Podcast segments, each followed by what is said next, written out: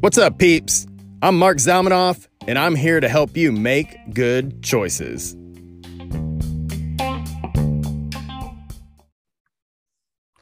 Ladies and gentlemen, welcome to the Make Good Choices podcast. I am your host, Mark, the Fitness Ninja Zalmanoff.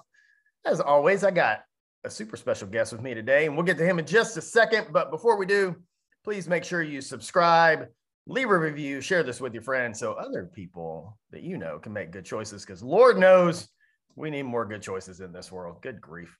Um, just scroll through, scroll through any social media and you know why I say that.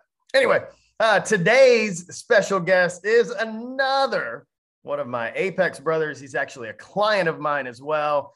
And uh, I'm, I'm pretty excited. This may be his, I don't know if this is his first podcast or not, but um, this This is my first podcast. Yeah. Yeah. We're popping your podcast, Jerry. I love it. I love it. All right. So this guy, he is a father of three. He is C E O of multiple sales-based businesses. He has recently gotten back into rugby. He loves some rugby, which we'll talk about that for sure. Uh, barbecue enthusiast, enthusiast, and fancies himself the Texas biz dad. This dude loves Texas. Like, you will not meet somebody who loves Texas more than this guy. Uh, he was your typical can't hold a job serial entrepreneur, which I'm sure a lot of you guys that are listening to this can can uh, resonate with. Uh, bought a company called Argenta Field Solutions, grew the company from six reps and three hundred K revenue to one hundred ten reps and five million dollars. He currently still runs Argenta, has added Helios Power and Team Sales Consulting to his portfolio. Ladies and gentlemen, Doug Mitchell. Welcome to the show, Doug. Mark, brother, thanks for having me, man. This is uh, this is awesome. Very excited to do my uh, first podcast here. You know, I when I invited you on, you know, I knew for a while I needed to have you on here, and uh, I started thinking, I'm like, I don't know that I've seen you on anybody else's show yet. So I, f- I feel honored that I get to do this with you today. This is exciting it's, for me. It's only appropriate. You're my Apex coach. You're my fitness coach. You know what I mean? So I had to give you first dibs. I dig it. I dig it. So, before we get into all the, you know, what do you do and the success you've had, the one question that I always kick this thing off with that I want to know, that I want you to share with our listeners, is who is Doug Mitchell? And, you know, I should have been ready for this question because I've listened to your podcast uh, a lot. And uh, man, so, I mean, you you already gave me my intro, but but more than more than anything, I'm a I'm a father. So I didn't have a a a, a strong father figure growing up. I had one for a few years in the form of a stepdad, but uh, I, I would say, if you say who is Doug Mitchell, I am Cameron, Logan, and Maddie's dad. You know, and uh, that would probably be my my my first answer right there. So. I love it. I love it. You know, I got two kids too, so I definitely understand that side of things. And mm-hmm. so, you know, this is actually a, a really good point. You know, you're an entrepreneur, and and I got questions about this because, you know, we we've known each other for what, roughly a year or so, maybe, maybe not even that long. And yeah, I think about seven months, seven months. Yeah.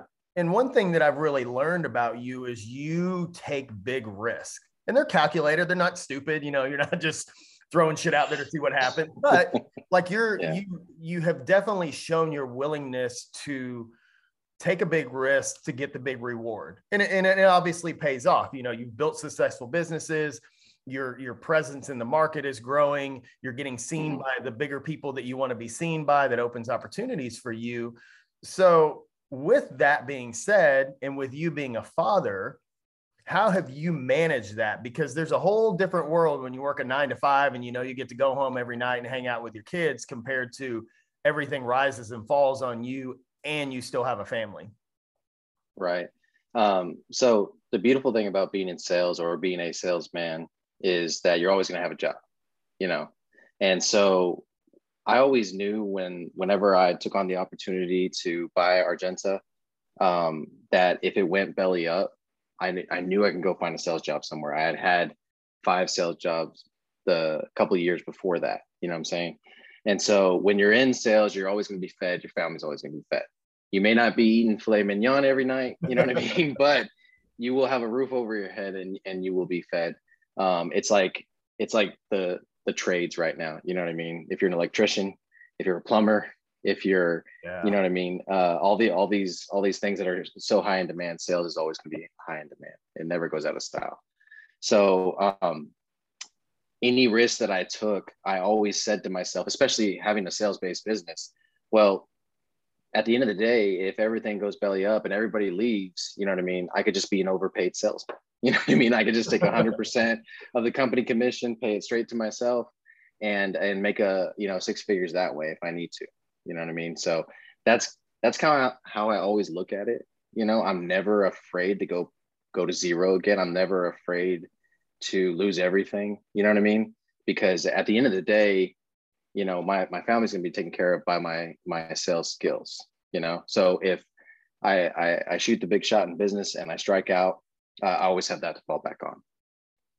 Have you always had that type of confidence? Cause again, you got three kids. It's not like you just got mm-hmm. one either. Like, you know, one, most of us can like strap some shit together and figure it out, but you know, when yeah. you got three kids, there's a, there obviously a lot of responsibility, a lot of financial responsibility that comes with that. So have you always right. had that type of confidence where you're like, you know what, I'm always going to be good? Or is that something that you had to figure out along the way? So in, in my twenties, I always remember uh, telling my wife at the time, uh, always telling her that, hey, if we run out of money, I'm just going to make more. You know what I mean? It seems so simple, right? Yeah. Just, just yeah. It, honestly, it was in my early twenties. And I'm, you know, I made a lot of financial mistakes back then, you know what I'm saying? Because of that mentality. But at, at the same time, like I, I hit some big financial gains because of it too. You know, I was never, again, I was never afraid to go broke, you know? And uh, I, I don't know. I, I never had that sense of like, oh no, if this goes wrong, then I won't be able to buy a formula for my daughter. You know what I'm saying? Uh, I always tell people babies aren't expensive. You know what I mean? Like, especially your first one, because you have the big baby shower, you know what I'm saying? You have way too many diapers. You have all the clothes you can need. You have all this stuff. And, and granted, not everybody has an amazing support system like that. That was Alicia. Uh, that was her support system. She's my spouse. And um, so we, we had all that stuff from, from the get go. So there, you know, maybe five hundred dollars a month is what it costs, you know? So then you have multiple kids, you know, they're not in school yet. So you don't have all the school supplies and everything. So the early parts of my career is when, uh, you know, I bought the business when I had my daughter. So the early parts of my career, the kids weren't that expensive yet. Now they're seven, nine, eleven.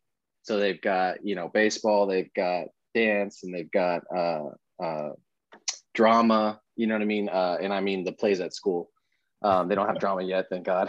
uh, but it, it's getting more expensive, but obviously I've I've outgrown the very basic needs that they have. They they have, you know, uh, it's gonna be it's gonna be very. I'd have to do a lot of things wrong to get back to the income level where I have to worry about that again, you know. And so in my thirties, I it's not risk that I have to manage so much anymore. But in my twenties, I can see how if I wasn't honestly just working my ass off, then I would I would be worried about it. And I think that's where the insecurity comes in. Is when you're not putting in the work, you're insecure about putting food on the table or a roof over your head or your family's head, because you know you're not doing everything you're supposed to be doing. You know what I'm saying? Yep. And so um, I think that's why I never had that insecurity, because I had this insane, insane drive in my in my in my twenties. It always comes back to doing the damn work, doesn't it? Mm-hmm. we it absolutely it does. All the time, all the time. You absolutely. know, I I love the mindset of I can always go make money. And it's something that, like, I've seen my wife, Laura, she's, ever since I've known her, she's always said that. She's like, well, you know, I'm just going to make some more. But, mm-hmm. you know, like, we overcomplicate the shit out of everything. And so just, ha- again, just having that mindset of, well, I'll, I'll just go make more. Like, and, and especially right now, even though there's so many people that say they're struggling, it mm-hmm. seems like there's never been an easier time to make money. Yeah, and and you're absolutely right. And, you know, uh, Ryan Stuman with Apex talks about it all the time. You know, this is, we have a huge opportunity right now where money is abundant, and, you know, it may not be this way forever. So let's, let's take advantage, let's double down and, and take advantage one hundred percent.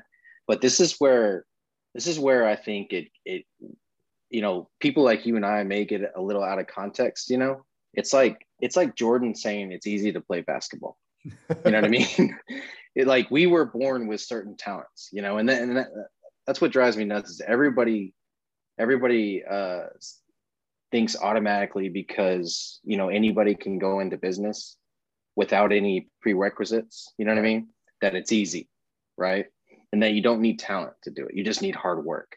And I don't think that's necessarily true. You know, I, I think you, we are born with certain talents that benefit business. And so we tend to, um, we tend to ig- ig- ignore that, because as a society, we want everybody to be successful, right? But at the end of the day, you know, like Ryan, whether it be the environment that he grew up in, or, you know, yourself or myself, our environments that we grew up in affected how we, how we operate today. You know what I'm saying? And the drive, and it affects our motivation, it affects our drive. So I think it's environment, and then the things that we're born with, which is talent, you know.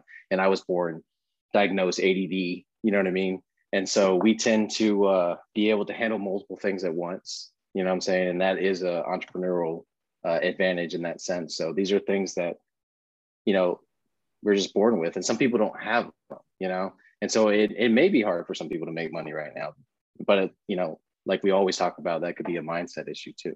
Yeah. You know, it could be a scarcity, a scarcity mindset as well. So. so, so, you know, you work with a lot of sales teams, your businesses are all sales driven. Can you, and either you or you metaphorically, can mm-hmm. you teach work ethic?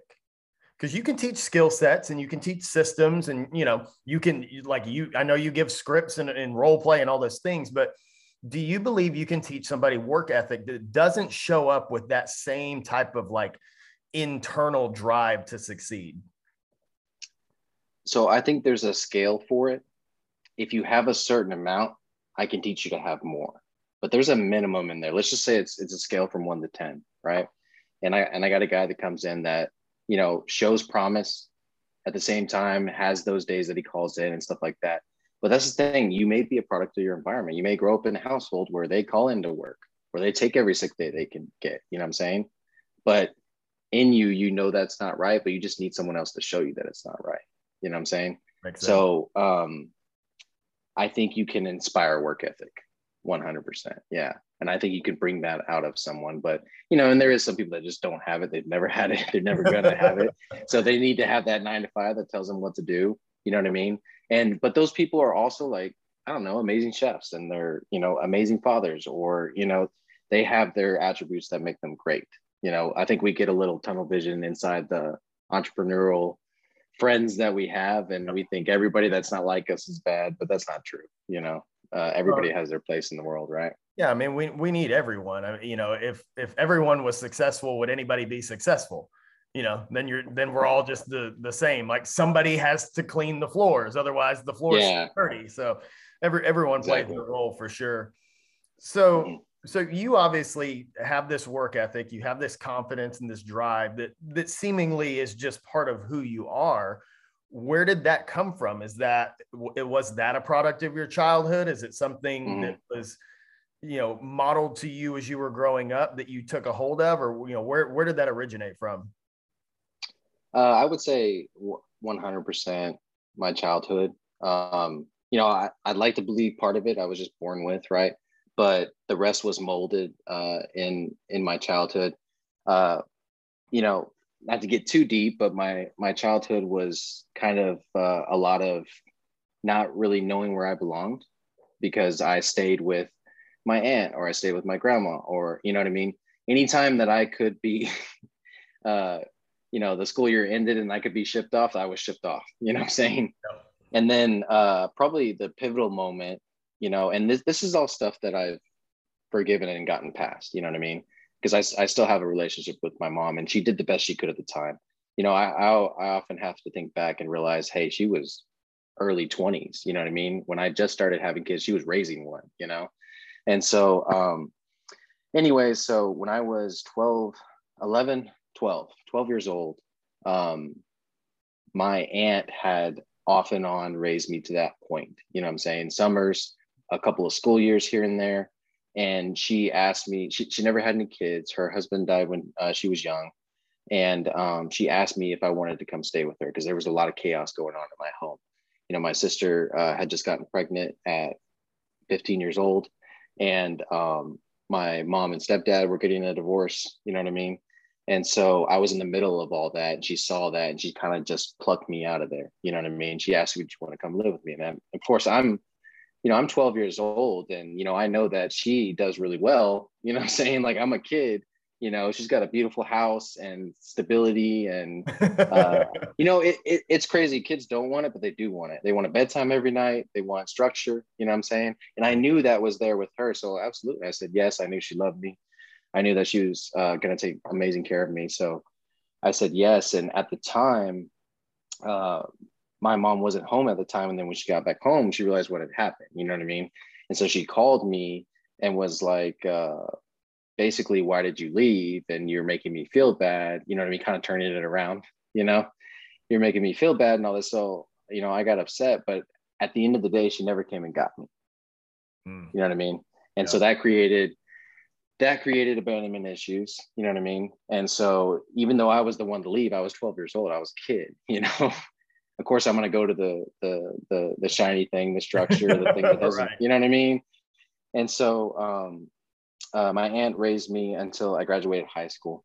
And, uh, and then of course, my uh, biological father was never around. So there's abandonment issues there too. Uh, I got dropped off at, you know, my Granny Tish's house for summers.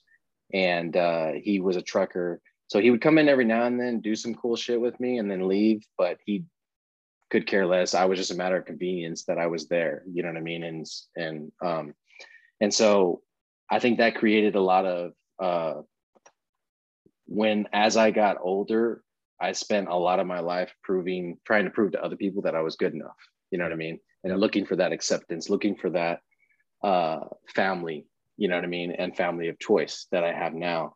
And so uh, a lot of where it took me as a, uh, a lot of what I do as a father is to do the complete opposite of how I was raised, you know what I'm saying? And so what that, what that also did is it created this chip on my shoulder. You know what I mean? Well, you don't think I'm good enough. I'm going to show everybody that I'm good enough. You know what I'm saying? And yeah. it took, it took probably until I was probably about twenty-nine, thirty to realize that that's what, that's where it came from. I didn't know where it came from. It was this, this drive in me. And people would say all the time, like, dude, like, like, I, I don't, I don't understand it. How do you work this much? Or how, why, you know, what are you doing? And I didn't have an answer. You know, I didn't realize I was trying to prove myself to the world, you know what I'm saying?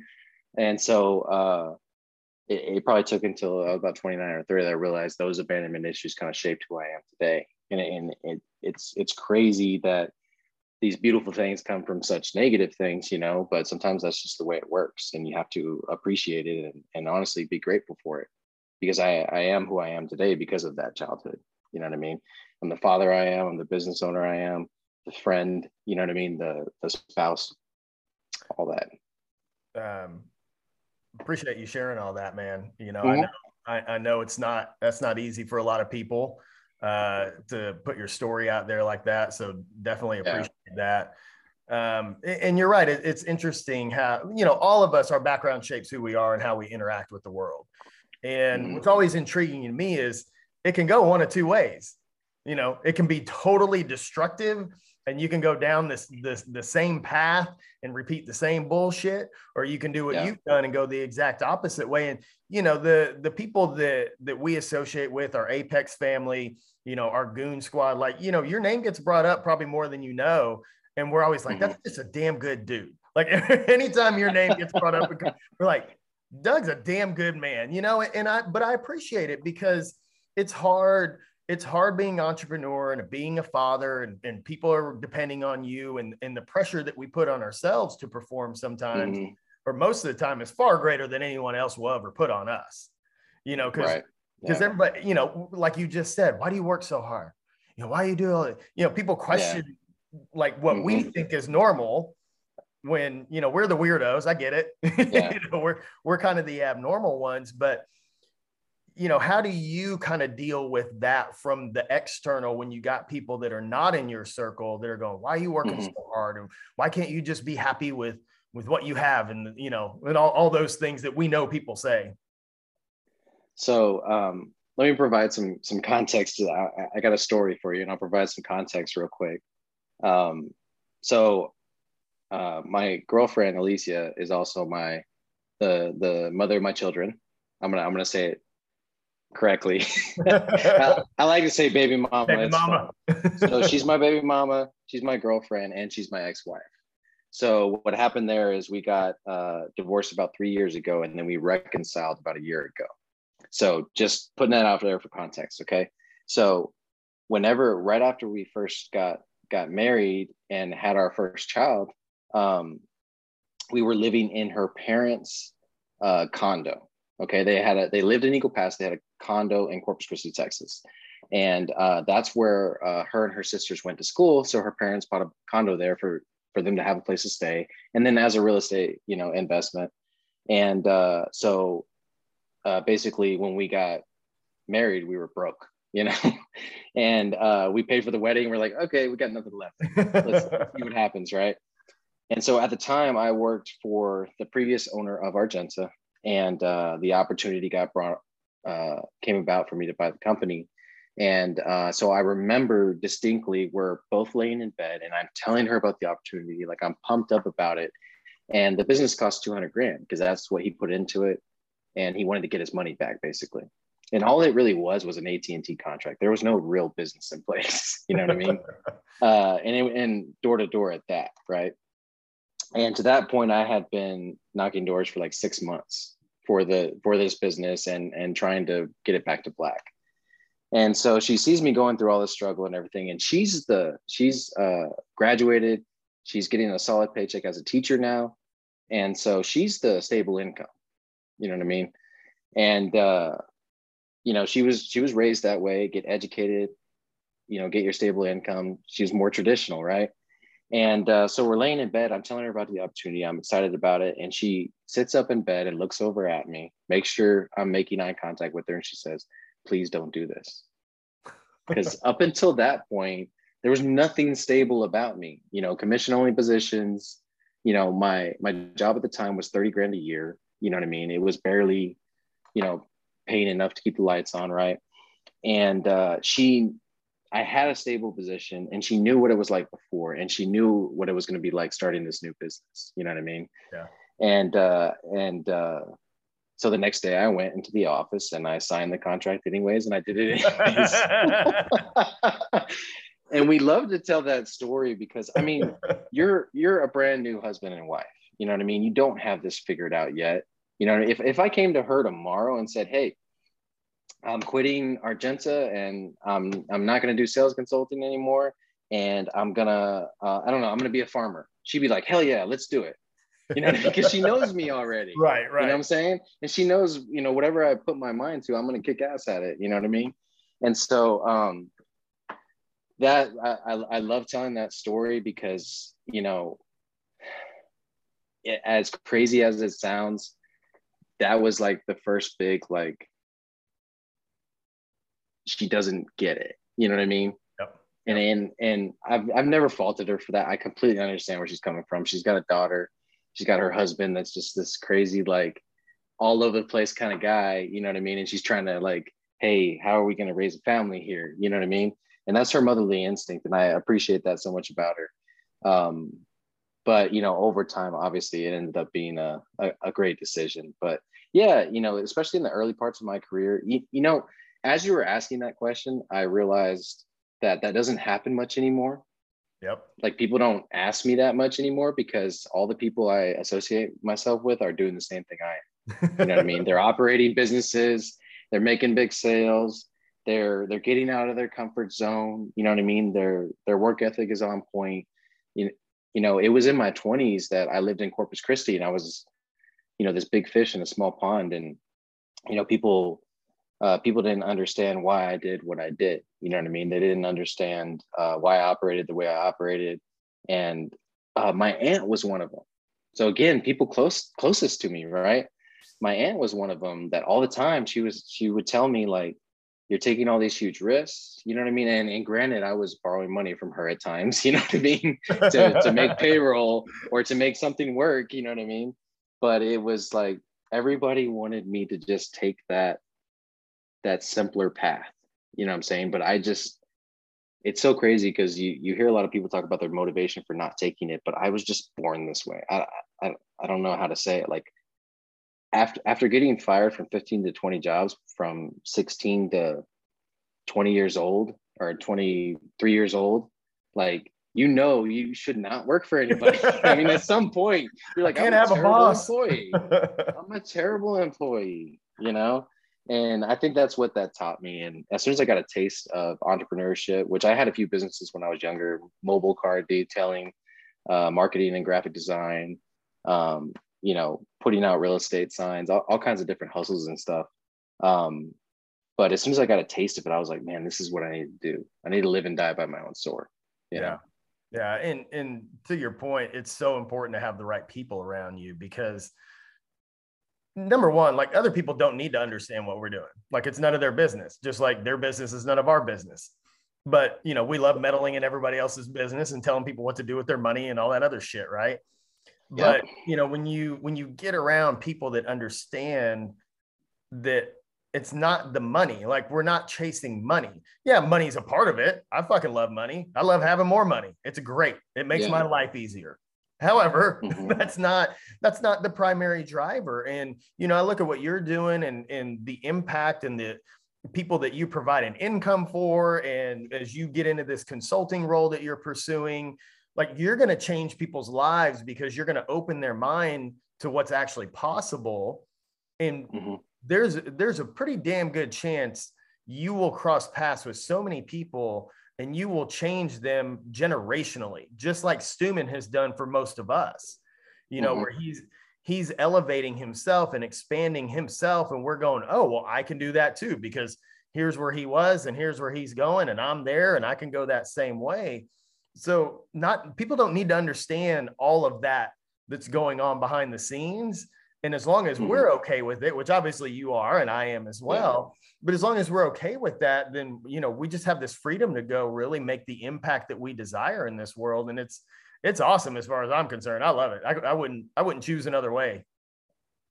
Yeah. And that's the thing, is it, it's a, once you realize what you're capable of in terms of impact, once your first employee makes a hundred grand in a year, or your first salesperson brings down that five thousand in a week commission check, it's a quench you can never thirst again, or it's a thirst you can never quench again. So that backwards. So once you realize that it's a thirst you can never quench again, and you keep coming back for more and more and more, and it's a really good drug. It is. It is the best drug to see their big. So we do big checks at my company, right? You know, we're that cheesy sales company. Hey, look how much money I made. You know what I mean?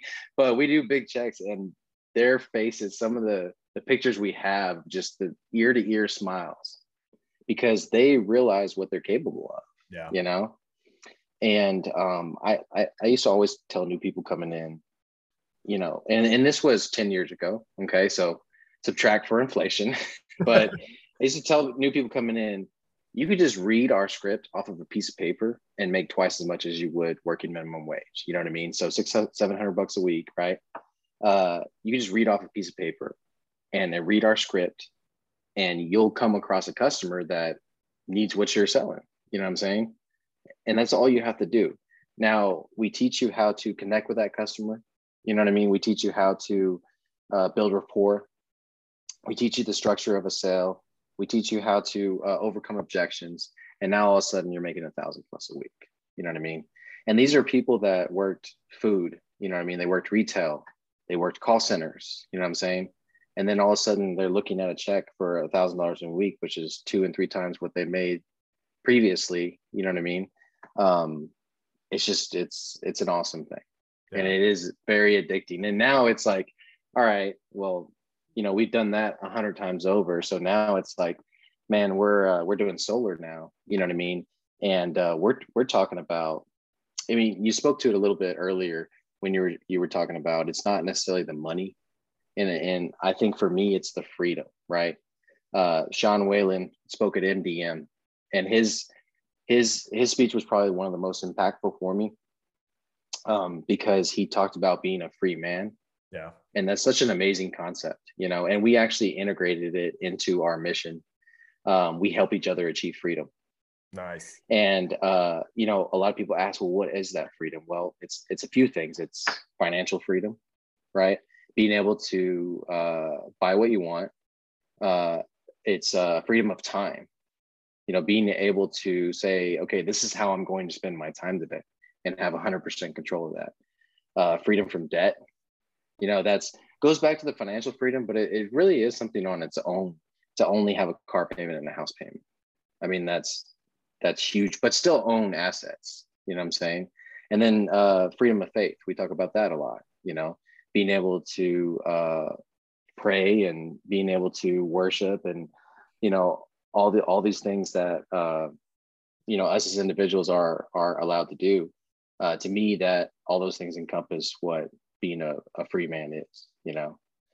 And uh, a lot of people can't say that they're free to do whatever they want in all those areas, you know? And I think they should be able to, especially if they work with us. So that's, that's our mission. You know, we help each other achieve freedom. I would say most people do not have freedom, not even close to it. And most won't pursue it and do the work necessary to get there. And that's, you know, it's not hard to look around right now and see that, you know, every, every restaurant, every place I go has a now hiring sign and their hours are limited and they, they can't find staffing. Now, some of those people that would normally be working are probably showing their beehole on OnlyFans. I got it. You know, totally understand. I, I keep, I keep telling my wife, I'm like, babe, you know, if you want to get rich quick, let's roll, you know. Here's my, here's my plan. I'll just share my plan. I, I don't think I have the confidence to do that. I don't think I have the security to do that. I'm sorry. Well, see, here's, here's my plan is my, my wife, my beautiful wife will be the front. So, you know, they'll see her face, but it'll it'll really okay. be my butt, but they won't know, you know. Oh, no, I think they might know. I pulled old okie doke on them. Um, yeah, absolutely. I think it'll work. Look, there's plenty of fucking freaks out there. If I could, if I just got on and showed my feet, I'm somebody's sure gonna pay, pay for it. it. Somebody's gonna pay for it. A hundred percent. There is no, there is no limit of fetishes out there. No, no.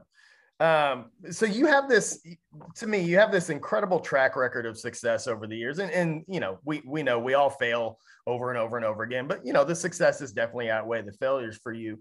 What would you say, if you had to narrow down like two or three key components that have facilitated your success in everything that you've done, what would you say those things are? Well, one of them I would say is just being relentless.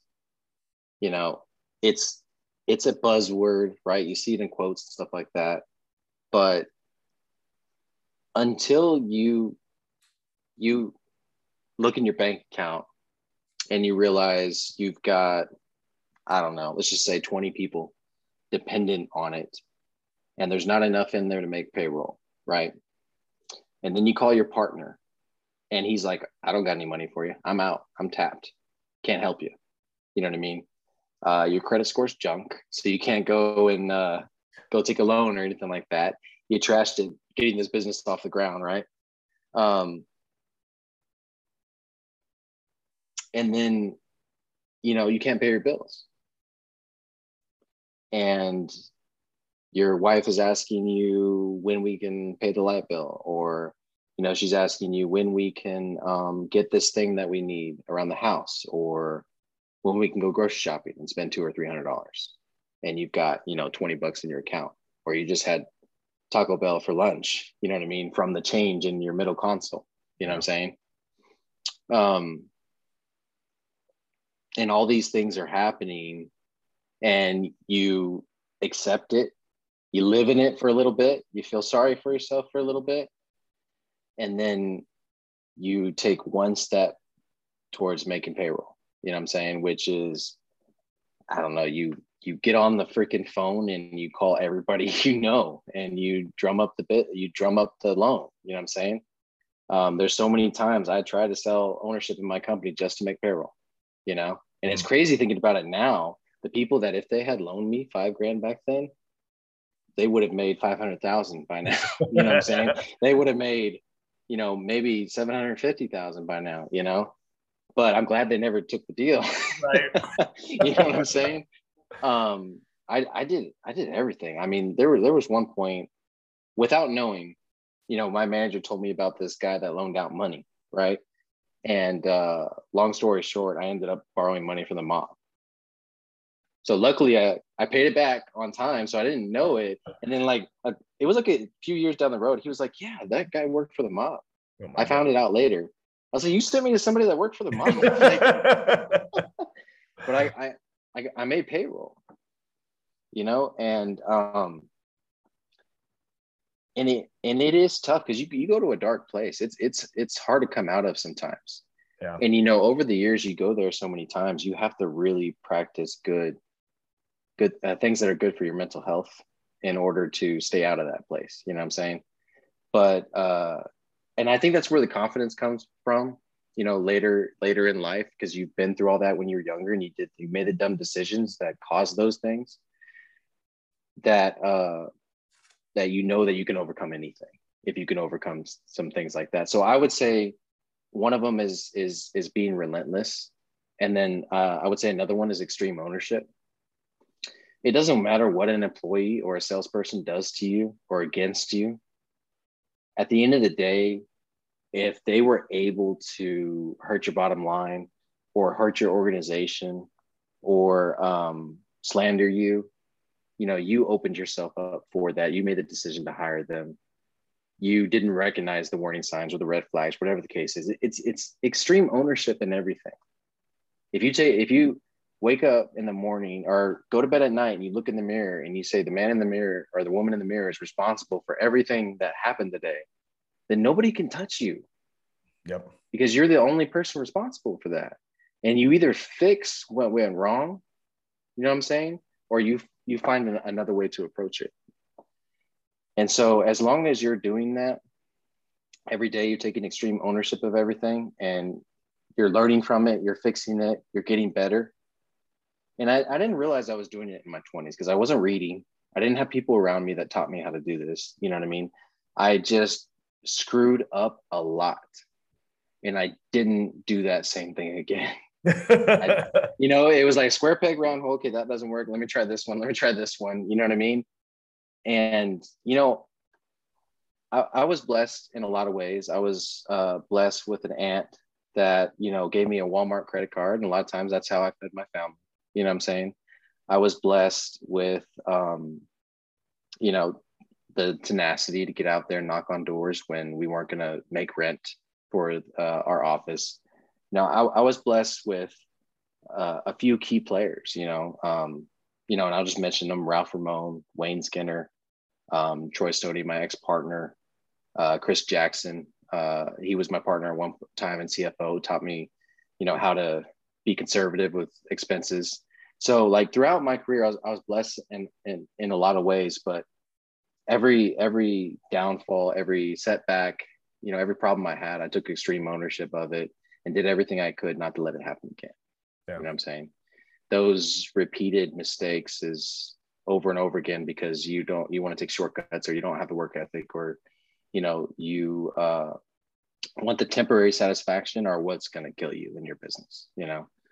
And so you got to take extreme ownership and, and not do that again, basically. Okay. So that, those are the two things: extreme ownership and uh, being relentless is probably the, the key things I would say. I like it. Sure. I like it a lot. Um, All right, we're going to switch gears just a little bit before we wrap this thing up. So you're a Texan. Okay. You love yeah. Texas. You love Texas. So here, here's my, I, I got two questions for this. Where did that love of Texas come from? But where did your love of rugby come from? Because nobody in this hemisphere plays rugby. And I'm completely, so, and I've never, I've never asked you this before. So I'm like, I'm really curious yeah. where the rugby actually came from. Okay.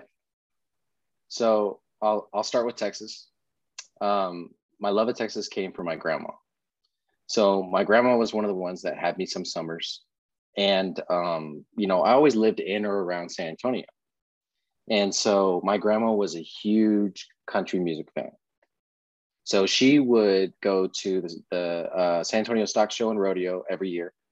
That was uh, down here in San Antonio. Before that, it was called the, the or they had some something similar called the George Strait Music Festival. I don't know if you remember that. Yep. Way back in the day. And, uh, you know, Merle Haggard, uh, Willie Nelson, um, you know, uh, all the nineties country stars used to tour around San Antonio. And they toured on what is now known as the Texas country scene, or scene, you know what I mean? And so basically that's where my, my love of Texas came from, was from uh, her and music, and then learning about my history. So we've actually been able to, to trace our uh, family lineage on my uh, my mother's side um, to Stephen F. Austin, which, you know, yeah. Austin, Texas. Yeah. So it's literally um, in your blood. Yeah, it's literally in my blood. And so again, born with it, learned it, and I do. I just I, I love all the things that Texas stand stand Texans stand for. And uh, one of the biggest ones is we take care of our own, you know, and at the end of the day, if everything goes to shit, you know what I'm saying? Like we'll, we'll, we'll hunt, we'll forage, we'll protect our home. You know what I mean? We'll, we'll take care of our, uh, of our home and, and, you know, we'll serve God. And that's, you know, to me, what being a, a Texan is all about, you know, besides barbecue and, you know, cows and everything else that you see on T V. So I I cannot imagine living through these last two years anywhere else other than Texas. And, you know, my wife and I talk about it because we travel and, and, and she goes mm-hmm. to different places, and you kind of forget what the rest of the world's doing out there because we're blessed with so much freedom and, yeah. and so much autonomy to do what the fuck we want to do and not have to worry about, you know, too, too much of the bullshit that's been going on in the world and other places. And I'm, I'm yeah. so grateful to have lived in here because I'm in Frisco, Texas, and I've yeah. just been so grateful to live here where I am through all of this. I couldn't, I couldn't agree more. I mean, we, uh, I joined Apex like, you know, six months after COVID or eight months after COVID. So, you know, going up to the events and everything and, you know, nobody had to wear a mask or anything inside the hotels and stuff like that. And then having people, you know, uh, business owners come in from New York and from up north and from all these other states that were just like locked down still. They could barely get out of them. You know what I mean? Uh, gave me a lot of appreciation for our, for our state, and that we were like not afraid and we were working through it. We were, you know, being smart and, uh, and still doing business, you know, and still doing amazing. If I mean, if you look at uh, Apex as an organization from when that, you know, twenty twenty M D M hit, or sorry, twenty twenty-one M D M hit to now, I mean, it's what, like tripled in size, you know what I mean? Incredible. And so that was so pivotal that Ryan and his team made that happen. You know what I mean? Because look at the impact it's had since then. Yeah. You know, right. and just, just in our, in our, in our Facebook feeds, it's insane. It's beautiful. Yeah. Right. So, so rugby, where, where did your, okay. where did you get introduced to rugby, and what made you love going out there and just colliding with other humans? Okay. So, you know, we're men, you know what I mean? Like, true. And we have, you know, whether it's in the gym or whether it's some, you know, uh, playing basketball, playing pickup basketball, you know, uh, my, my problem was in high school. I was a small guy, you know, I was five foot nothing, you know, a hundred and when I graduated, I was like one hundred seventy-five pounds, you know what I mean? And so I just didn't have the athletic ability in high school. Right. And so I always had that, again, that chip on my shoulder. I was an angry dude. Um, so I had that chip on my shoulder a little bit, and, you know, so I would play pickup basketball and stuff like that and, you know, work out as much as I could, but I, I was getting out of shape.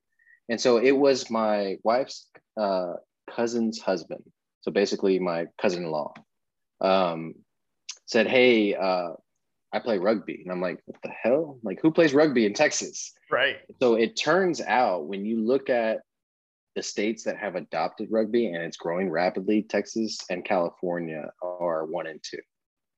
So like we've adopted it big time here, and uh you know, before COVID it was growing like crazy, you know what I mean? And uh, so, so basically there's levels to it, right? There's recreational, there's kind of competitive, and then there's competitive, right? So D one through D three, D three is the, the social. And so he he played in a D three team called the Corpus Christi Crabs. And, uh, you know, as soon as I went to that first practice, and then as soon as I played in a game and got my ass handed to me, I mean, I got leveled, you know, and at the time I was like two hundred eighty-five pounds. I was not a small dude, you know what I mean? But I got, the thing about rugby, the beautiful thing about rugby is it's, it's, it's, it's coordinated, beautiful violence. You know yep. what I mean? Yep. And so the guy that leveled me was five foot five, one hundred eighty pounds soaking wet. And I mean, he put me on my ass because he had good form. You know what I mean? He knew where to hit me and how to run me over. And so, um, but it was, it was exhilarating to get hit like that. Some people go and pick out bar fights, you know what I'm saying? Just to experience right. violence. Right. And once I experienced it, I was, I was addicted, you know, because I think it just, it, it, it taps into something in us that we were born with, you know what I mean? Uh, that we don't get to do in the form of like hunting or surviving like we used to when, you know, our ancestors were trying to survive. Right.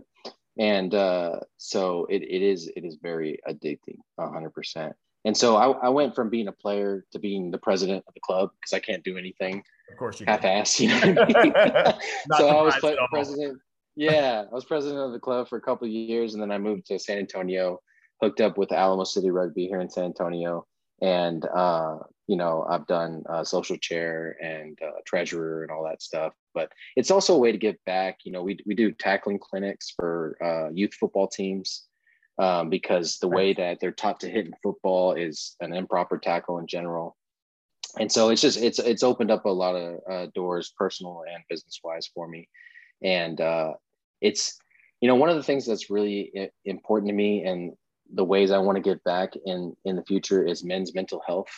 And so a lot of the people that you get playing in rugby are uh, ex-military, and that's like their new, like, brothers, you know right. what I'm saying? Because there's there, there's a brotherhood to rugby that you, you don't realize, you know what I mean? Because you were literally like holding on to each other at certain times during the the play, and you're literally like rucking over someone, protecting the ball and them from getting hit by the opposing players, you know what I'm saying? So there's just something to it that creates a brotherhood.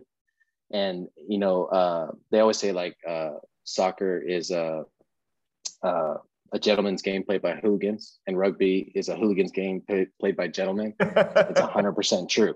Because once the game is over, you shake hands and you, and you, you take them back to your local watering hole and you have a beer together and you feed them. You know what I mean? It's, it's part of the culture of rugby. So, so it, it becomes, it becomes very addicting. That's why I was trying to get you out to that, that no, no, tournament. No, no, no. I don't have health insurance, man. Uh, anyway, so before we wrap up, I got one more question for you. Um, mm-hmm. We're we're on social media a lot.